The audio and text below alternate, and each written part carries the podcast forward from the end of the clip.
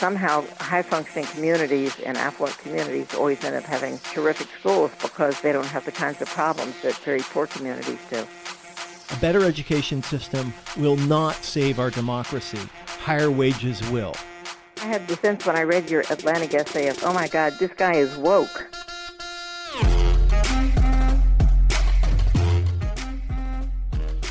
From the offices of Civic Ventures in downtown Seattle, this is Pitchfork Economics with Nick Hanauer, where we explore everything you wished you'd learn in Econ 101.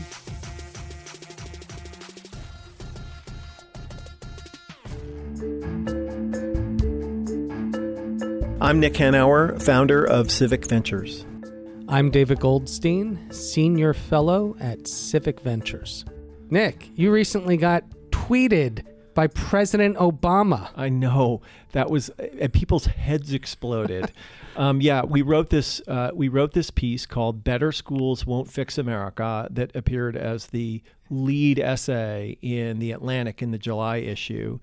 And it's an attack on what we call educationism, which is the belief that the you know what ails America will be healed if we somehow fix our public schools and it's a, it's a thing that I believe for most of my adult life and have recently come to terms with that I was just wrong. That in fact, if you want to heal America, it's not the education system that's failing; it's the economic system. Right. And and what was significant about President Obama's tweet was that President Obama was an educationist Uh, too, yeah. right? He was kind of with me on that whole school reform thing and Race to the top. and all that stuff. Yeah. And none of it's worked really.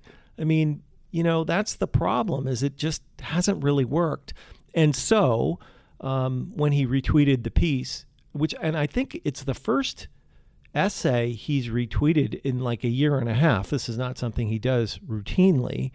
Um, people's heads exploded because both because he was retreating a piece, but also because it was at least it looked like an admission that maybe he was wrong, uh, which is Or at know, least, pretty cool. or at least willing to question his. yeah, Uh, his priors, right. which is cool.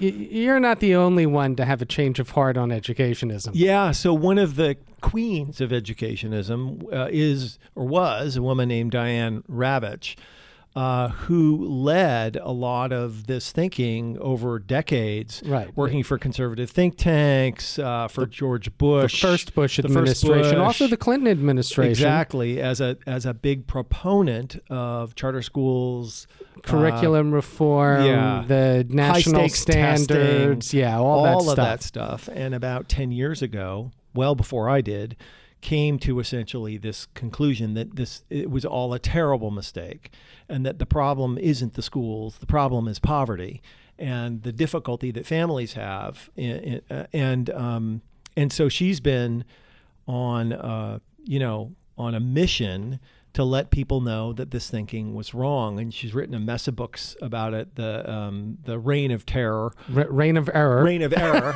Sorry. Uh, yeah. okay. it is kind of funny. Yeah. Uh, uh, yeah, the hoax of privatiz- of the privatization movement and the danger to America's public schools, and uh, the death and life of great American school system. How testing and choice are undermining education. Uh, and um, she um, uh, she's a remarkable woman, very courageous, and we're super lucky to have her uh, chat with us. She's also a research professor of education at New York University and a historian of education.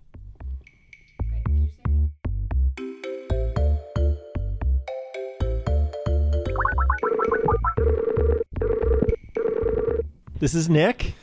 Oh, hi, Nick. Very nice to, to meet you virtually. Yeah, nice to meet you. And, And, and this is David. It's a pleasure Hi, to David. talk with you. yeah. So so let's start by Diane, if you wouldn't mind g- g- g- telling us a little bit about your story, how you came to education, and you know, start at the beginning. okay, sure.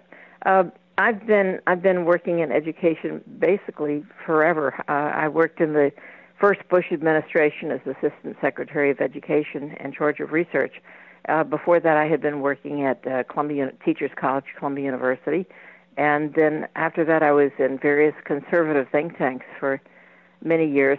So I had a long history as a supporter of charter schools, testing, accountability, and all of that. And then in 2010, I published a book and said, I, I'm wrong. All Yeah. these things I've been advocating for for 30 years are wrong. Uh, and so since then, I have been consistently writing about what I think is a better way. And one of the reasons I was very interested in uh, reading, Nick, about your decision to change your mind was that I had gone through that, and I did it very publicly Yeah.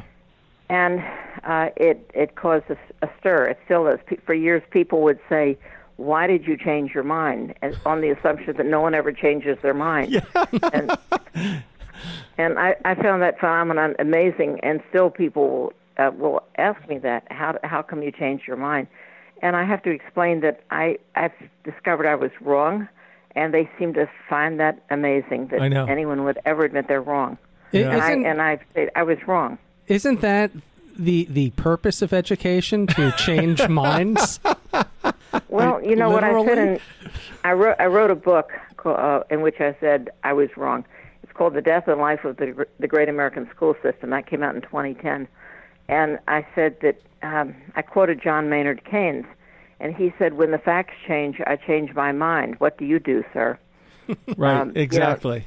exactly. I learned I learned things uh, the things that I believed in uh, turned out not to be right, and over time I realized that I was supporting things that I just couldn't support anymore, and I thought better to publicly say I was wrong uh, than to continue supporting something that I know doesn't work. Um, but I, what else can you do? Yeah, absolutely. I, th- I think what's really interesting about this conversation is, you know, certainly you're not. I would like to think that I'm not a stupid person or a or a person of ill will, and these ideas were very attractive to me and you originally. And what was it about those ideas that was attractive and and let's really go deep on why we were wrong and where we were wrong. Well, I, think that's a very important point because you know when when I kind of go back and say, why did I believe this so strongly? And I I went to public schools. I'm a graduate of the Houston Public Schools, uh, and I was there from kindergarten through 12th grade. And I know now when I go back to Houston that most people that I know, peop that people I'm uh, related to, have their kids either in private school. Uh, they're not in charter schools, but they're in private schools. I mean, they're uh, Jews going to Baptist schools and and people just choosing not to go to public school. And I think a lot of this has to do with integration. Uh, when I went to the public schools in Houston, they were segregated white, and the public schools over the years uh, absorbed kids of color, absorbed kids who had disabilities, absorbed kids who came from Mexico and didn't speak English, and none of that was true when I was in school. They were Yeah. kind of when people talk about the good old days, I know what those good old days were like. The They were very white. were all white, Yeah. and uh, you know, we had some kids who were trouble, but uh, we didn't have we didn't have the kinds of problems that teachers have today. So I think it's fairly easy to blame the schools and say, "Oh, it's bad teachers, it's bad schools, and that's why people are avoiding the schools." And I know that's not true. I know what it's about is people are trying to stay with their own kind, uh, and so it's it's hard. But I just have a hard time understanding how our country can survive if we just stick with our own kind. Uh, Yeah. And I know, you know, as an academic, and I've been an academic since I don't know, way a long time ago. I hate to say how long, but I got my doctorate in 1975, and I was late then. I mean, I I'd been out of college a long time before I went to graduate school, so I'm, I'm old. So that's for starters. But what I realize now is that all the trouble this country's been through with desegregation, with all the trouble around the schools, it's all it's mostly social and economic, and it's not about the teachers. It's not about the schools. I mean, people talk about the good old days as though there was a time when schools were great, and what they're really talking about is the schools that didn't have uh, integration, the schools that didn't have kids with disabilities. So that's part of my own personal story, and I, I know as an academic that uh, integration actually worked, but we abandoned it because it was too hard. Yeah. Yeah. So I, I mean, for my own part, as I uh, deconstruct you know, my own sort of journey and you know my my evolving thinking about uh, education and education reform and so on and so forth. there are really two strands. The first is that I really believed, you know, in, in what what I call educationism, which is that if you just get the education system right, all the social and economic ills that the country faces will fall away. That education is the s- solution to these problems, and that better schools will create better people and better people will create a better society and a better society will you know then we'll go off, off happily in into the future. Um, and then there there was another strand of my evolving view which is that of course if you worked on education related things as long as I did or you have one thing that you could not escape was that it wasn't getting better it was getting worse. So that sort of frustration fed into this idea that well we just have to hire we have to hold these schools to a higher standard somehow and if we do then then then that will make that first thesis true again somehow.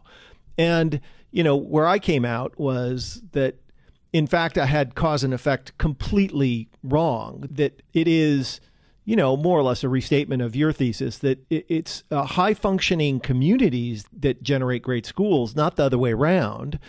And that the problem that we face in the public schools is that that s- such a high proportion of the kids that end up in those schools come from economically devastated communities and and you can't fix that with schools you know no matter what you do i went through a long period in my early earlier part of my career where I thought curriculum was the answer, and I still know people who say this. And it's it's the story of the Common Core, for example. And the Common Core says, well, if all children study the same things and have the same test and have the same uh, teacher training, et cetera, that they'll all come out at the same place, and that's the way to eliminate poverty. But that's obviously not true because there are kids who are in the same class with the same teacher who ha- have different outcomes.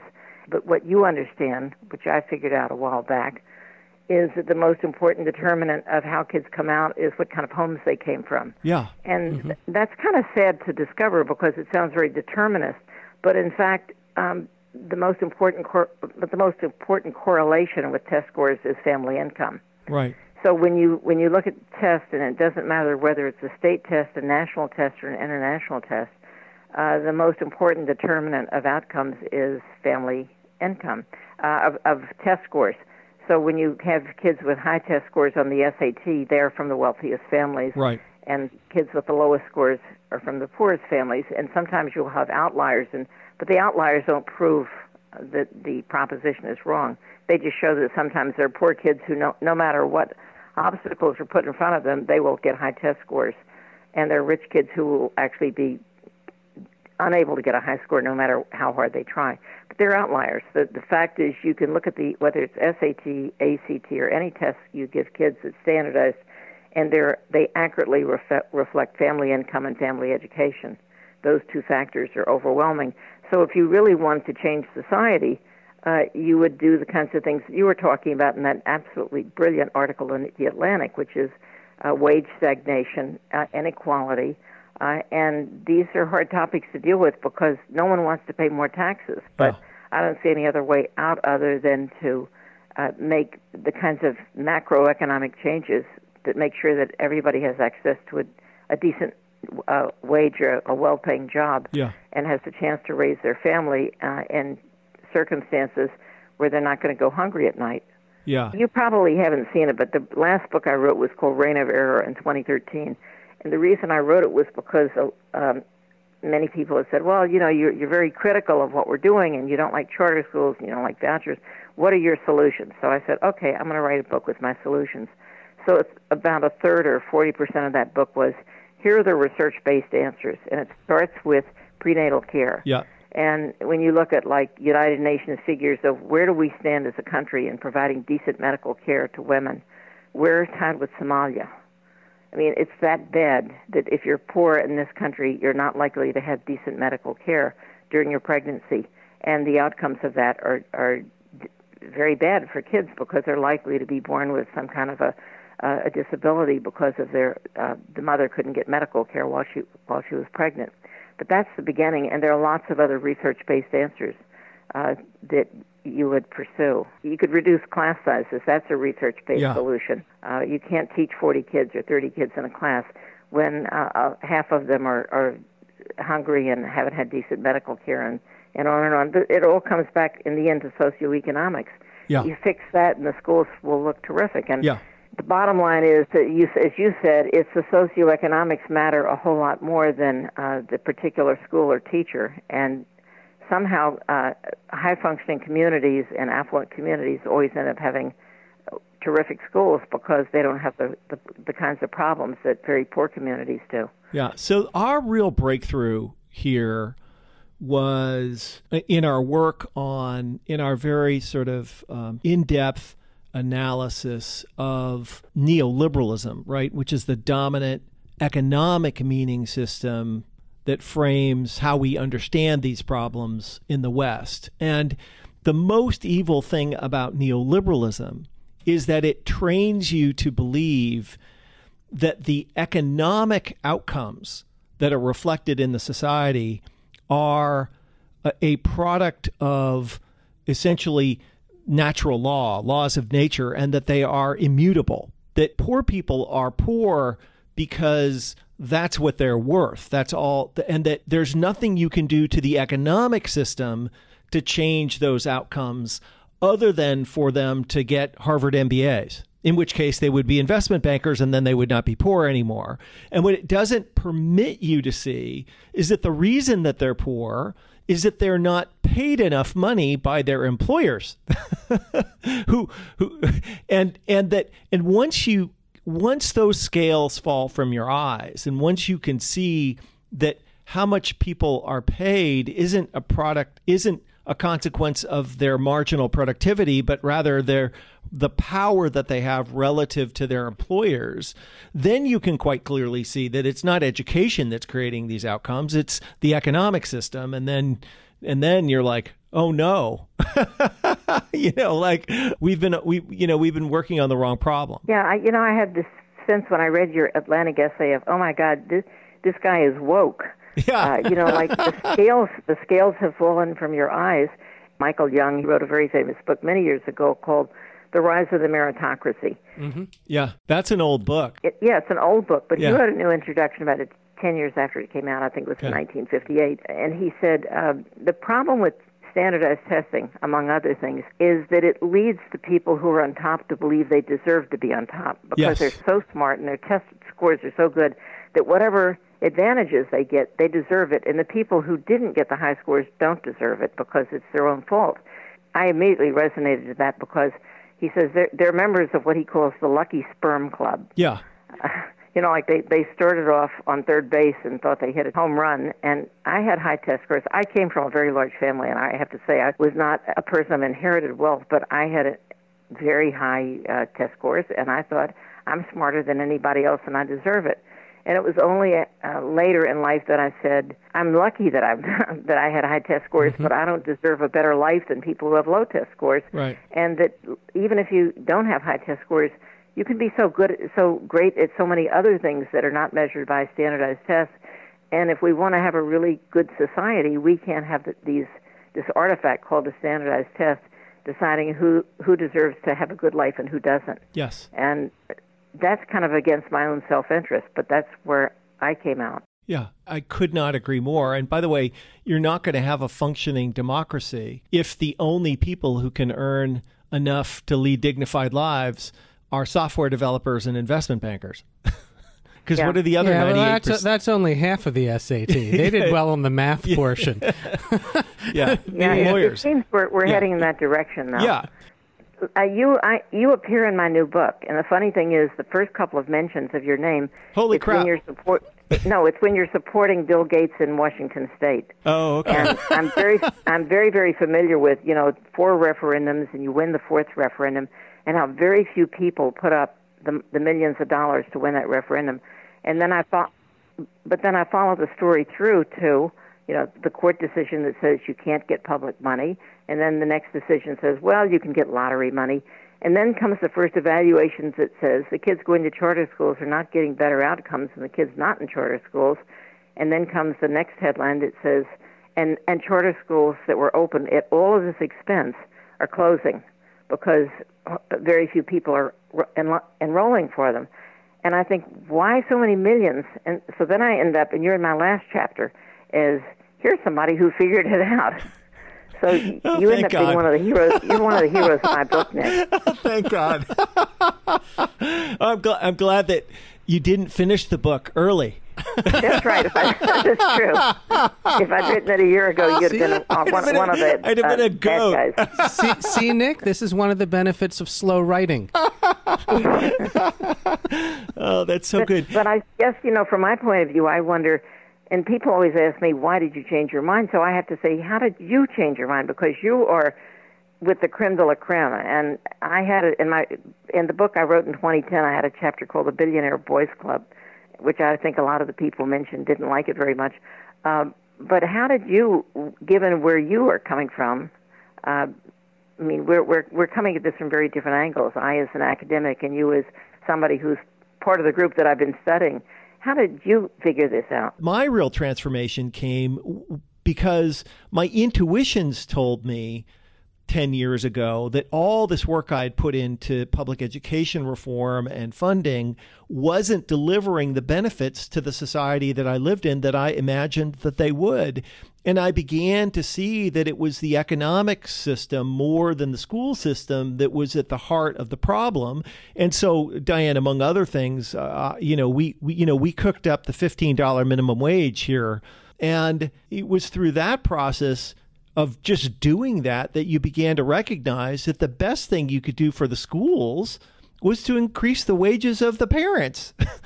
you know, like like you know, you show and also having my own kids, right? So I have two lovely children. I have a 19 year old boy uh, and a 17 year old girl. And to get my son to do his homework remains as one of the single hardest tasks I have ever had in my life. I mean, he and he grew up in insane privilege with me and my wife standing over him 12 hours a day. He still wouldn't turn in his homework. And I said to myself, oh my God, if it's this hard for us to get our son to do this, think about the poor people who struggle to get by on $7 an hour. Like, how do they do it? It's impossible. It's impossible. And that was also a big awakening for us, is just our own children. Well, I think that it's it was tremendously important to me to discover that um, it was the combination of family and also school funding, and that the charter school movement, and this is, as I said, I was there at the beginning and I was very supportive of charters. I was working in the first Bush administration. And then I was working in, in different conservative think tanks, like at the Hoover Institution, and we were supporting charters, and Yeah. we were supporting eh, some of our my colleagues at the, at the think tank supported vouchers. But what I realized, that, and I guess this is what turned me, was that I was actually supporting, by supporting charters and vouchers, the further defunding of the public schools, which made it even harder for them to compete because the, the more charters thrived, the less money there was for public schools. And the charter sector, 90% of it's non union, which means that the teachers come and go with great rapidity. Uh, even in the best charters, there's a very high teacher turnover. And what t- what students, what kids don't need is instability and turnover. Right. And charter people will say it doesn't matter if charters close because that's built in, that's baked into the model. They're supposed to close. Well, they're not supposed to close. They, schools No. should be No. stable. Yeah, You Right. need- you- That's nonsense. Kids need stability. They don't need. Yeah. You know, it's not like a startup. You're not uh, trying a new tech company and No. saying, "Well, that didn't work out. Let's pull the plug."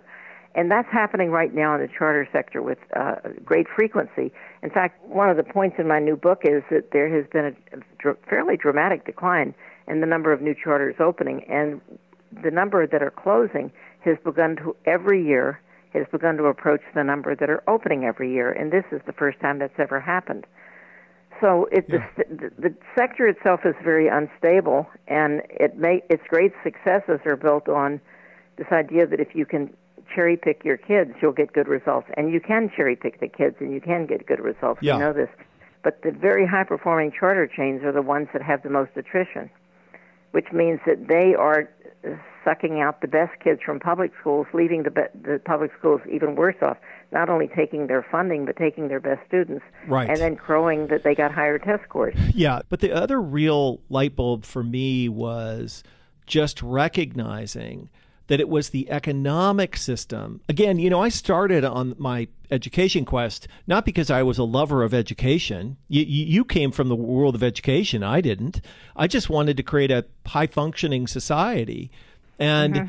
and I and and the more you looked at it, the more you realized that we were creating the society where the only people who could live adequate lives had a graduate degree in some field and you know got a MBA or something like that, and that every other profession was a poverty wage profession, and that that was you know like somebody's got to do the janitorial work and Well, somebody's got to be the school teachers because Exactly. in most parts of the country, uh, uh, starting teacher is poverty wage. Exactly, and that and that those wages, for instance, a teacher with a master's degree, th- those folks aren't underpaid because they're not poorly because they're poorly educated. They're underpaid because the, the powers that be pay them poorly, and that Right. once you see that relationship more clearly, then you recognize that we cannot rely on a school system to generate an equitable, stable, uh, secure democracy. You have to you have to rely on the economic system and the power structures, and that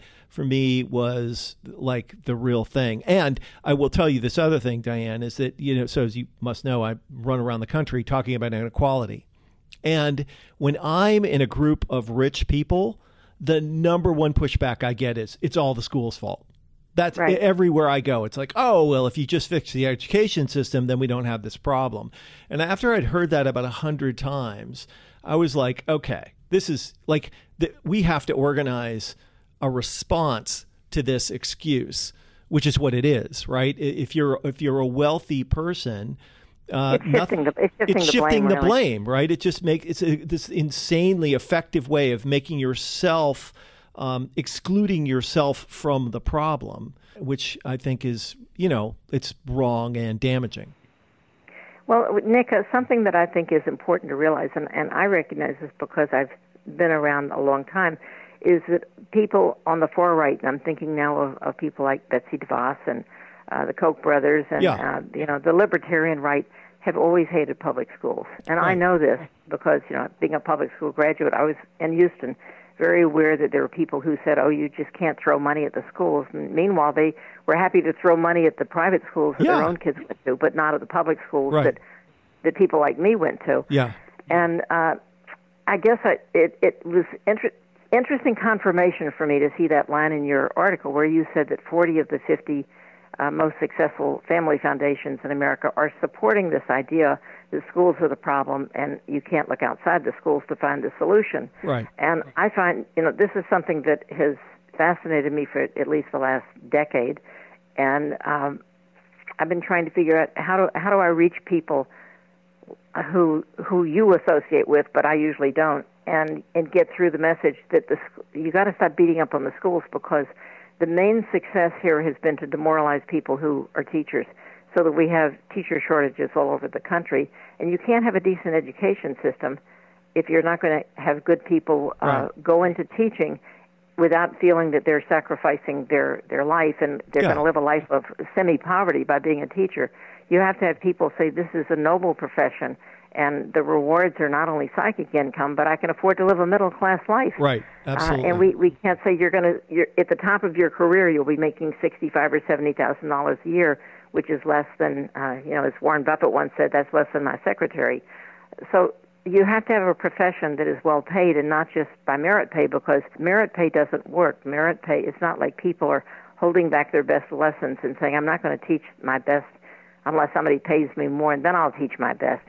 people are in the classroom knocking themselves out every day trying to get across yeah.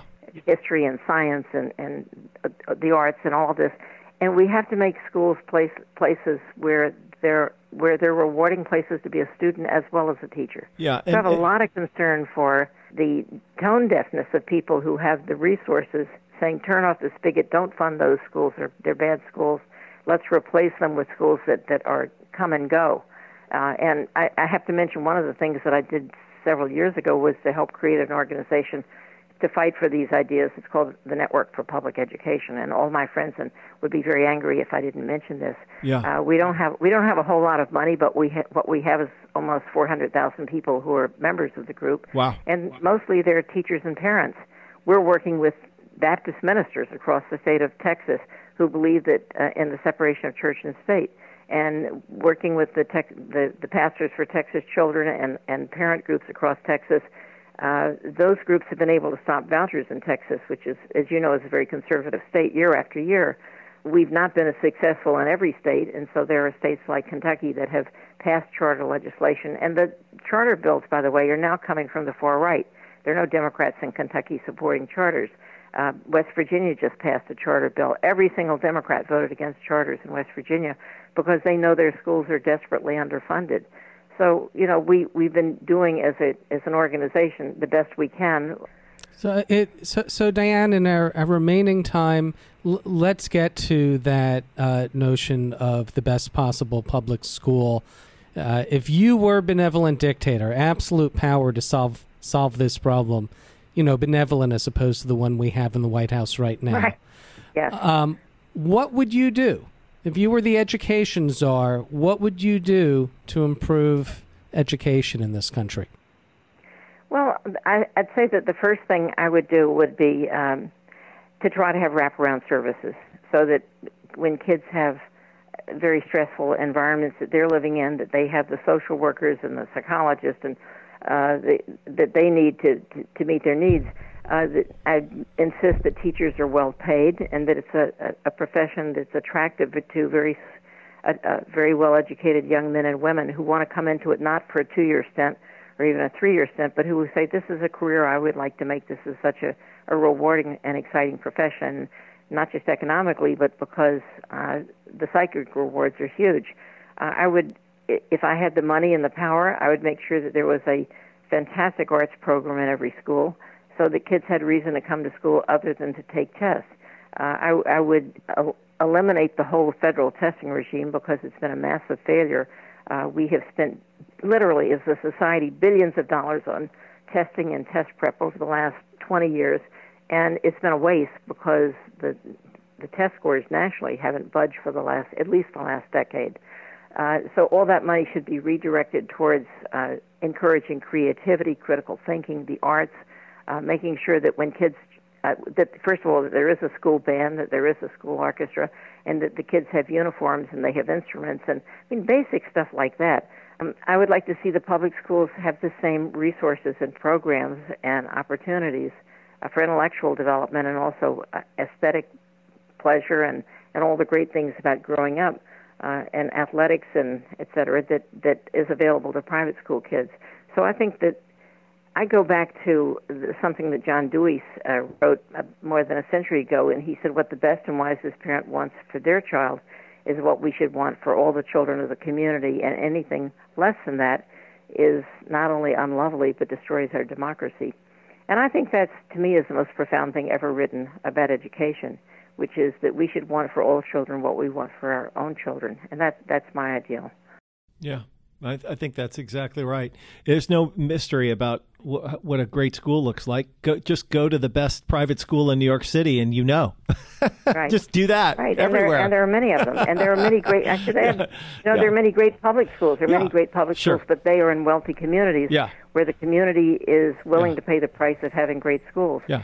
Uh, and we as a society are not willing to pay the price of having great schools for all kids. Yeah. Uh, and so we have a state like Florida, for example, that now has four or five different voucher programs where the kids are given basically four or five thousand dollars and told go find any school you want. And th- there are no standards whatsoever for the voucher schools in Florida. So they're going to um, backwoods uh, religious schools where they learn their science from the Bible.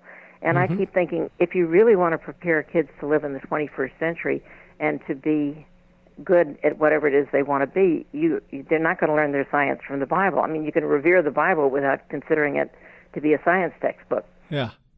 Yeah. So so I've got one final question for you, Diane. You've been uh, you've uh, done a a lot of good work. Why why are you still doing this? Why aren't you retired? First of all, I feel I have a lot to make up for. I had years of, of advocating for high stakes testing and accountability, and you know, teachers and students have to be held accountable if their scores don't go up. And so I had this awakening about uh, a decade ago and said, you know, I'm wrong. So I have a lot to make up for. But I also just feel very strongly that as a society, we can't continue to go in the direction we're going in now without losing something that I've believed in all my life, which is, you know, I grew up revering America and this present moment we live in today with a, a president who is openly racist. It's terrifying. It's like all of the things I grew up believing are turning out to be at risk. And I, I want to see the America that I've always believed in become good for everybody and not just for me, not just for my kids, not just for your kids, but for all the kids. If that sounds corny, maybe it's because it is. Not not at all. That's fantastic. I, well, I hope you get to see it. yeah, suits you. uh, yeah, as well, do I hope. I hope. Okay, Listen, thank you so uh, much for calling. It's been a great you. pleasure. to talk Yeah, to you. thank Thank you. you so much. Keep writing and, and, and speaking out. I will. Thank you. Great. Thank you. Bye. Bye Bye bye. bye. So uh, we're talking about this, Nick, because uh, you wrote a piece in the July issue of the Atlantic. Yeah, Atlantic. just to be clear, we wrote a piece. we wrote a piece.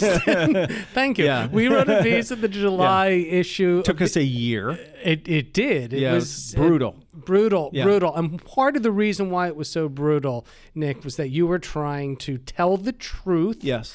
and not burn bridges. or all of my bridges. with so Yeah. so how are your wealthy friends who really have long embraced educationism how are they responding to yeah, this I critique mean, it's mixed. And when the piece went out, we got some criticism from folks who said that uh, you know um, that that that this is not a real thing and that people know this and stuff like that. Uh, um, but you know, I stand up in front of crowds a lot and talk about inequality, and I can tell you definitively that the biggest pushback I get is is the educationism pushback that the problem isn't inequality that the problem is the damn education system and if we just had charter schools and no unions that Right. people would get a decent education and they all get good jobs and blah blah and we don't have anything else to worry about and and and you know I, I, by, I, I think in the piece we mentioned that basically all the big foundations right list- 40, 40 out of the 50 largest 45 I think fam- family Isn't it?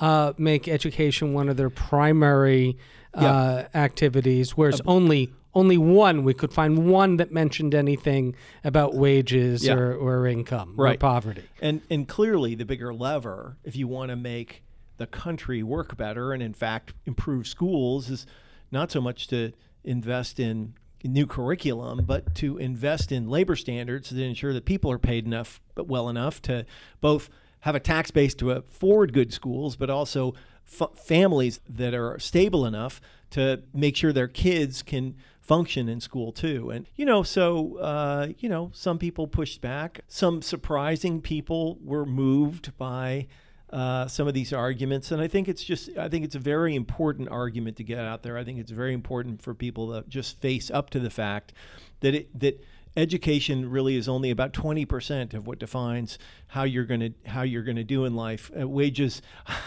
i think if you're really honest are are, are, are 75 or 80% of the remaining 80% if you pay people well and treat them decently good things happen. And the- the only thing that prevents that from occurring is power is power differentials. So, uh, despite how totally, totally wrong you were on charter schools, I know your heart was was always in the right place. But I want to ask you a question, and I think this sums up uh, a, another Im- important point. How how much do you think you spent over the years on education reform?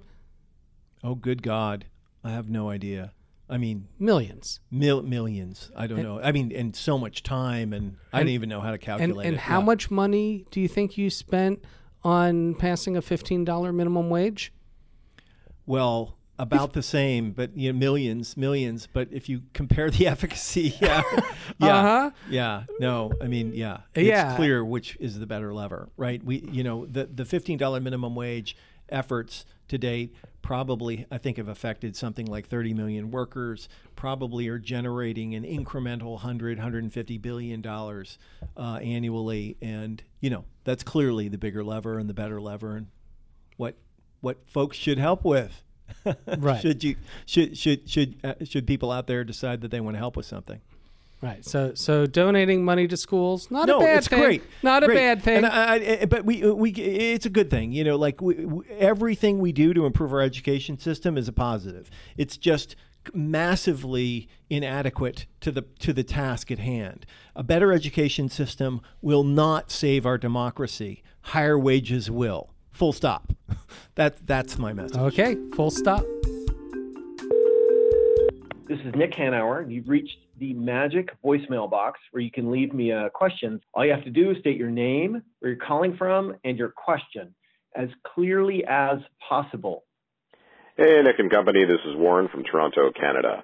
A question about capitalism and climate change. Uh, with growth of even 3% a year in just over 20 years, we wind up doubling the size of the global economy. And the planet seems currently unable to sustain that level of growth. Is there a model of capitalism that provides decent incomes for people without requiring growth? Uh, you know, growth has always been indicated as one of the sine qua nons of, uh, of capitalism.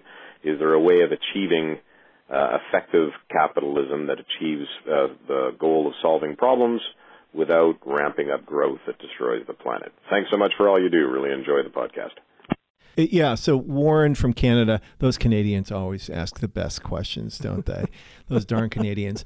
Um, here's here's I think what our view is. The word growth uh, is a big word. It means a lot of things to a lot of people, but it presently is defined as increases in GDP, which presently defined as as output.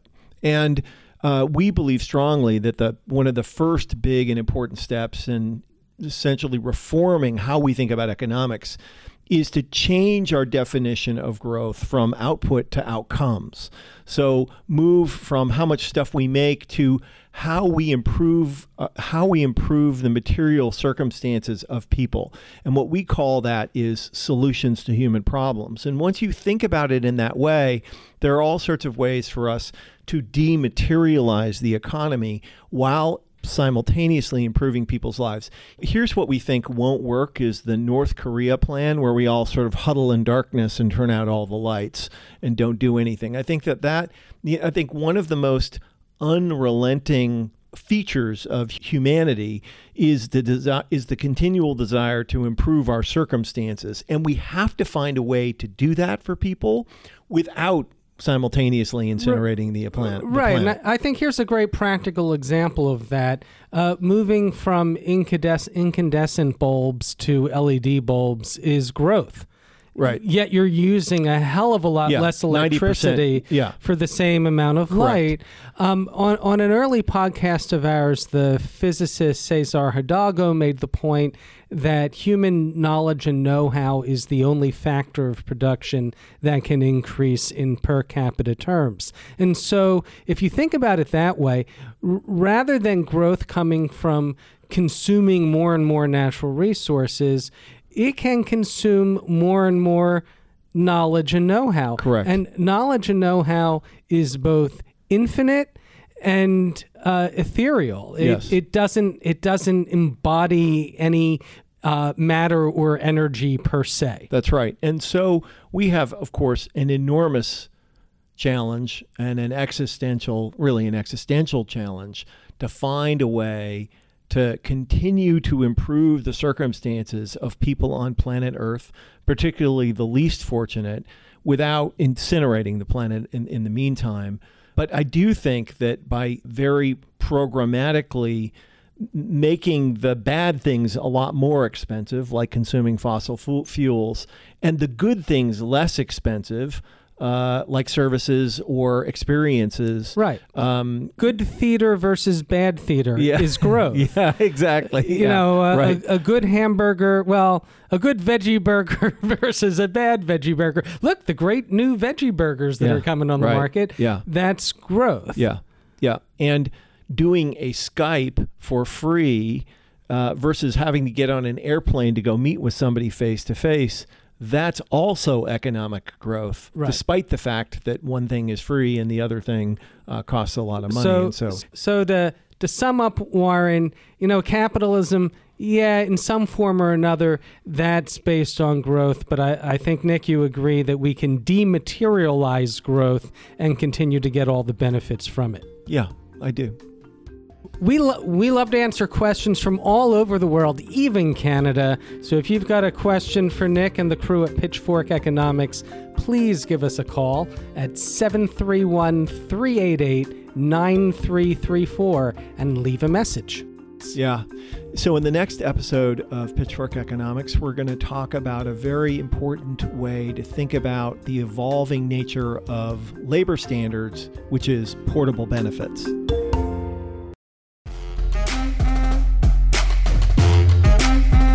Pitchfork Economics is produced by Civic Ventures. The magic happens in Seattle in partnership with LARJ Media. That's L A R J Media and the Young Turks Network. Find us on Twitter and Facebook at Civic Action, follow our writing on Medium at Civic Skunkworks, and peek behind the podcast scenes on Instagram at Pitchfork Economics. And one more, you should definitely follow Nick on Twitter at Nick Hanauer. As always, a big thank you to our guests, and thanks to you for listening from our team at Civic Ventures Nick Hanauer, Zach Silk, Jasmine Weaver, Jessen Farrell, Stephanie Irvin, David Goldstein, Paul Constant, Stephen Paolini, and Annie Fadely. See you next week.